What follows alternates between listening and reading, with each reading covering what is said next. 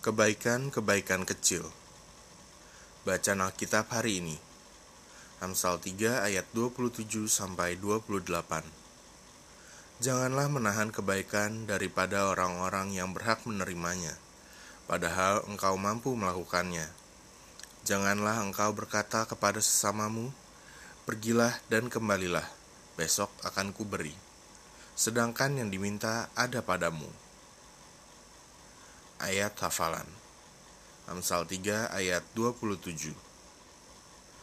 Janganlah menahan kebaikan daripada orang-orang yang berhak menerimanya, padahal engkau mampu melakukannya. Renungan Inspirasi Sudah hampir dua tahun pandemi COVID-19 melanda dunia. Pandemi ini menerjang tanpa pandang bulu. Tua, muda, kaya, miskin. Orang yang sakit bahkan sehat semua merasakan dampaknya. Ada sebuah narasi bahwa kita semua sedang diterjang badai yang sama, namun kita berada dalam kapal yang berbeda-beda. Badai pandemi masih terus menerjang sampai detik ini. Ada yang kapalnya masih kuat bertahan, dan ada yang sudah mulai tenggelam karena keterbatasannya. Ada orang yang bisa di rumah saja, namun ada juga yang terpaksa harus keluar rumah untuk berbagai keperluan. Ada yang bisa menjaga diri dengan perlengkapan dan fasilitas yang mumpuni, tetapi ada juga yang harus puas dengan ala kadarnya. Dalam situasi sulit seperti ini, daripada sibuk mengkritisi sesama, lebih baik berikan solusi nyata melalui bantuan yang bisa Anda kerjakan. Dunia ini tidak kekurangan kritik.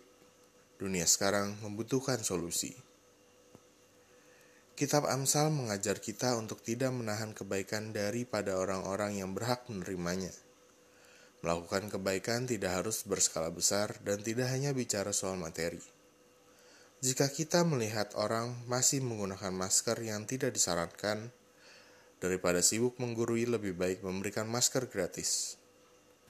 Daripada kita menggerutu tentang mereka yang masih harus berjualan mencari nafkah harian, ada baiknya kita beli dagangan mereka agar mereka juga bisa cepat pulang dan tinggal di rumah. Jika kerabat kita ada yang positif terpapar COVID, daripada sibuk mencari-cari kesalahannya, lebih baik berikan dukungan moral atau kirimkan makanan yang bergizi. Dunia sekarang sedang dirundung kekelaman. Bantu cerahkan hari orang lain melalui kebaikan yang dapat Anda kerjakan. Kebaikan kecil Anda mungkin tidak ada apa-apanya di mata dunia. Namun, bagi orang yang Anda bantu, bisa jadi itu sangat berharga dan tak terlupakan. Dunia ini tidak kekurangan orang pintar. Dunia ini kekurangan orang baik. Yang harus dilakukan. Jadilah terang dan garam dunia setiap hari melalui kebaikan-kebaikan kecil yang dapat Anda lakukan untuk meringankan beban sesama. Refleksi diri. Pertama, apa saja tantangan yang bisa menghalangi kita untuk berbuat kebaikan-kebaikan kecil bagi sesama yang membutuhkan? Ketakutan akan kekurangan jika memberi. Ketakutan bahwa kebaikan kita tidak berbalas. Rasa tidak suka kepada orang yang akan menerima kebaikan, dan lain-lain sebagainya.